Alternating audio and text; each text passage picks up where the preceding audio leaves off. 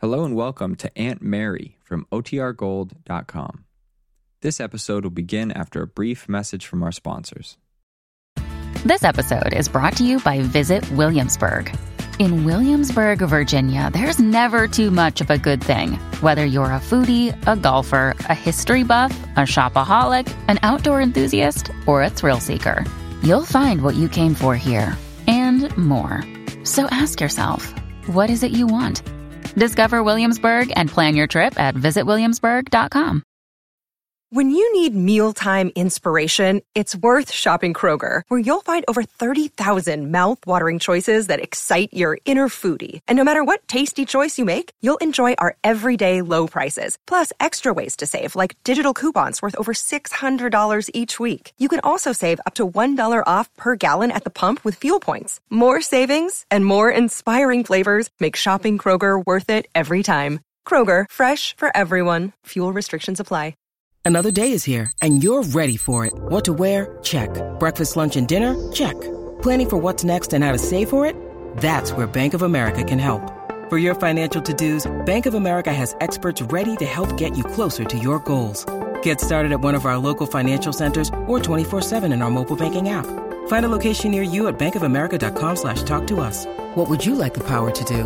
Mobile banking requires downloading the app and is only available for select devices. Message and data rates may apply. Bank of America and a member FDIC. Now for our story. It was just before noon. Kit Mead had come into town, into Hollywood, from her house at Malibu Beach. She was to meet Paul Cromwell for lunch, find out from him what he had learned in his talk with Mr. Griffith, the attorney, regarding the procedure for adopting Lisa Fenner's baby, which had been born almost a week ago. Kit had spent the morning in a way dear to the heart of every woman. She had a facial, a hairdo, and a manicure. Had bought a becoming new suit and a rather daring hat, which she decided to wear when she met Paul for lunch. Yes, Mrs. Meade was looking her most charming and feeling very fit indeed. The tension of the last months, during which she'd anticipated the birth of her own child with such uneasiness, followed by the shock she'd experienced after the accident which had cost her the loss of her baby, had been greatly relieved since she'd known that her plan regarding Lisa Fenner's baby was so near to fulfillment. And so it was a rather radiant, confident young woman who greeted Paul Cromwell in the foyer of a fashionable Hollywood restaurant. Now, their orders taken, Kit and Paul find themselves almost alone, with the seclusion afforded by a well-planned table reservation. Well, Mr. Cromwell, I'm a little disappointed. Why, Kit? You were completely lost in admiring that blonde young woman at the corner table. No, I... I noticed as I came in. Observant little wench, aren't you? Matter of fact, she looks familiar somehow. I was just trying to place her. Mm-hmm. She was probably second from the left in the last musical you saw. Well, in any case, now that you are here, you're looking simply stunning, Kit. Oh, don't try to flatter me, Paul. It's too late. Isn't that a new hat, Kit? Paul, we can make small talk later. At the present moment, there's just one thing on my mind. Uh, You did see Mr. Griffith, didn't you? Yes. Well, what did he say? Don't keep me in suspense. It's no go, Kit. No go. What do you mean? It just can't be done. But that's absurd. People adopt children every day. Well, there are legal difficulties. Naturally, there are, but It's a long, complicated story, Kit. In the first place, according to the law, before you can adopt Lisa's baby, it's necessary to have the permission of Lisa's husband. You have to get Lance's consent, in other words. but why? He's not living with her. Legally, Kit, he's. Well, he's Lisa's husband. And even though they are getting a divorce. Even so, I don't see that that's an insurmountable obstacle. We'll find Lance, get his consent somehow. But you see, Kit, there's another thing. You have to get Bill's consent, too. Bills. Oh, I don't believe it. This Mr. Griffith is just one of those unimaginative. Kit, darling. There's no sense in beating your head against a stone wall. There's simply no way around it. You have to get Bill's consent. And then there are investigations. You have to appear in court. All sorts of rigmarole. Frankly, I think the best thing is just to forget the whole idea. Oh, you do? Well, I'll tell you this, Paul. I don't give up so easily as you do. I want Lisa's baby, and I intend to have it. Well, So far as I can see, the only solution would be for Lisa simply to hand the child over to you without any formal agreement. Oh, that, oh, that would be fine, wouldn't it? Then, sometime in the future, Lisa becomes overwhelmed with maternal love, simply pops up and claims the child, and I haven't a leg to stand on. Well, it seems to be the only way, Kit. You see, in the last five or six years, the adoption laws have, well, they've tightened up a great deal because of present day conditions. The law. Men overseas. Even so, there's always a way out of these things if you really try to find it. Did you did you press the point?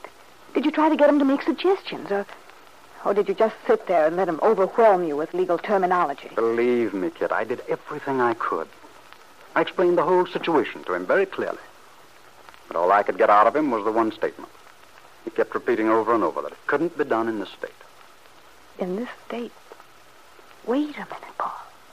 Don't you see? That means that other states must have different laws. That there must be some other place where there aren't the same difficulties.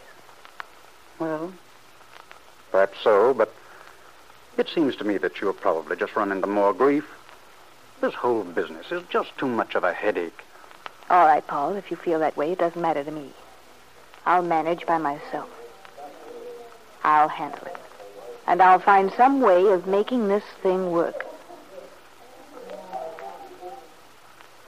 Kit spoke with the confidence of a woman who'd always managed somehow to get her own way. But unknown to Mrs. Meade, there were other factors besides the legal ones working against her, endangering the successful completion of her plans. At this moment, in a hospital not far away, Dr. Gordon is standing by Lisa Fenner's bed. Well, Mrs. Fenner, I'm afraid we won't be able to keep you here much longer. You'll be able to leave the hospital at the end of this week. Thank you, Dr. Gordon. That's, very nice. Mrs. Fenner, I'd like to talk to you quite seriously. Yes, Doctor. What was it about?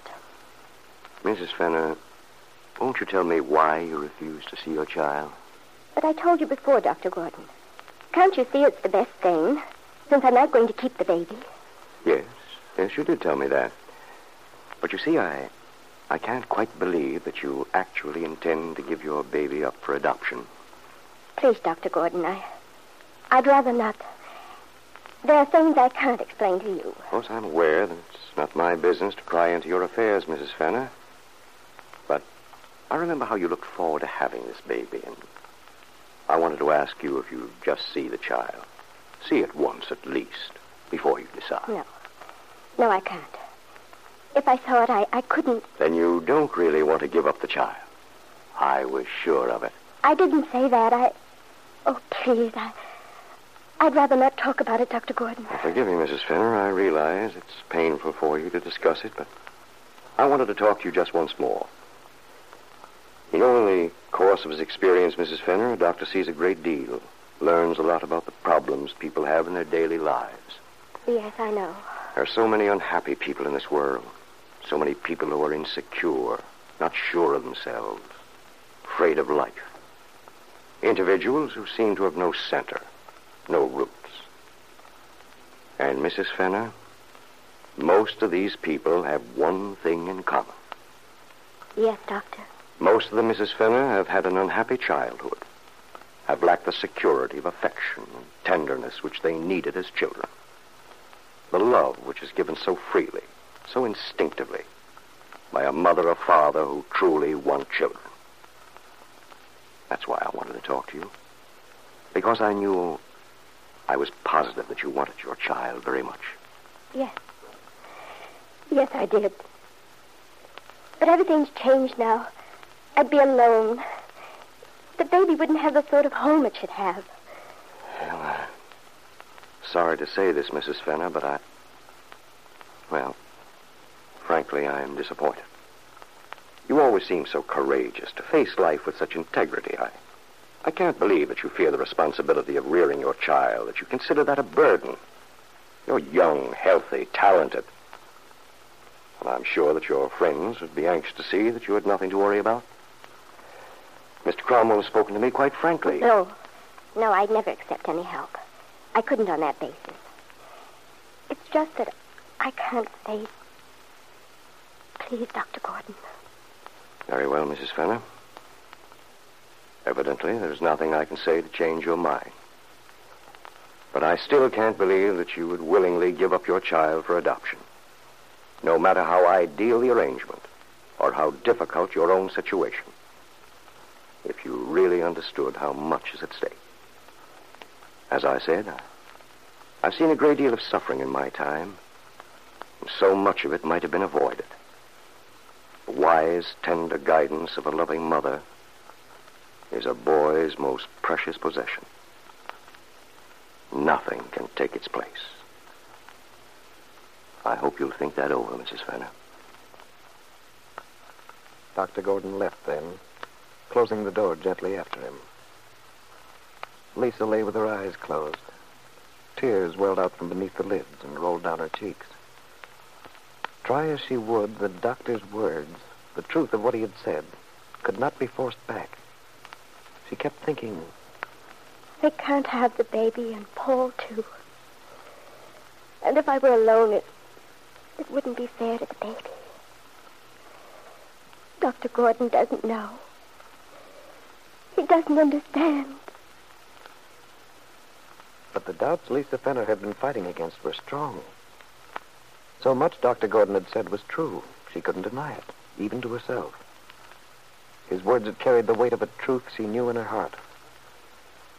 Lisa Fenner lay there, troubled and disturbed, fighting to cling to the painful decision which had cost her so much. There was still a possibility that she might change. That in the end, Kit Mead might be defeated by the laws of compassion and love.